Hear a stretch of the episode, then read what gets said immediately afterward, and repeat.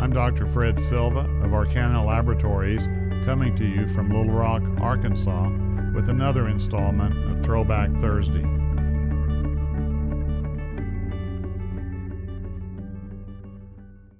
A study of mesangial cells coming and going.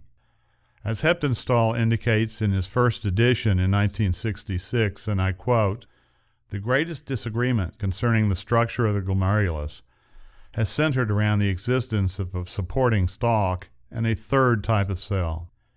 It was believed in the past that there were only two types of cells in the tuft, the epithelial and the endothelial, and this view was expressed by no less an authority than von Moellendorff in 1927.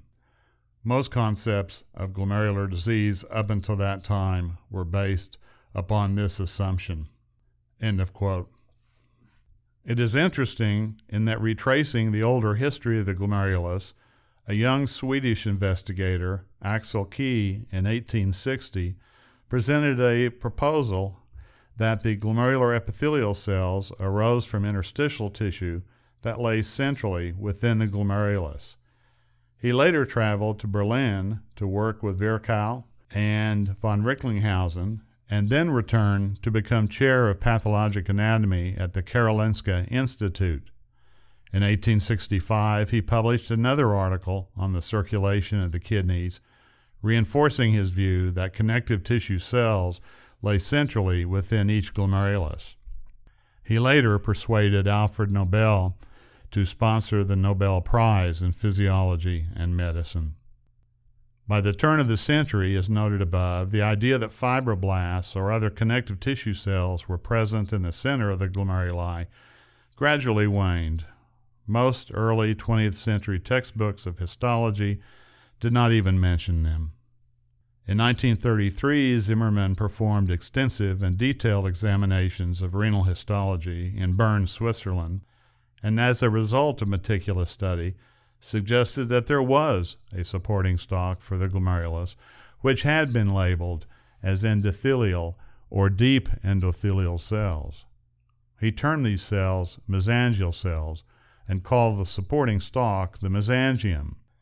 That name comes from Greek with meso meaning middle and angio or angion denoting the relationship to a vessel.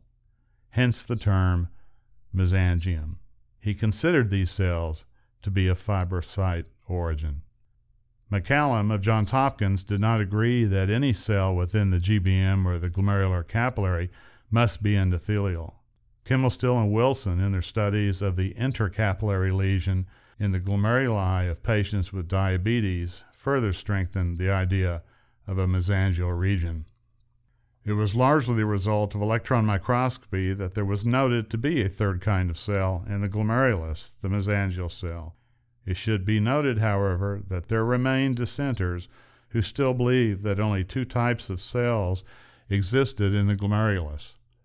Dr. Arthur C. Allen, a very influential author of a standard American textbook on renal disease, continued, based upon scanning EM studies of some of his colleagues in Japan, to believe that there was no such thing as a mesangial region and claimed that only endothelial cells existed within the basement membrane boundaries.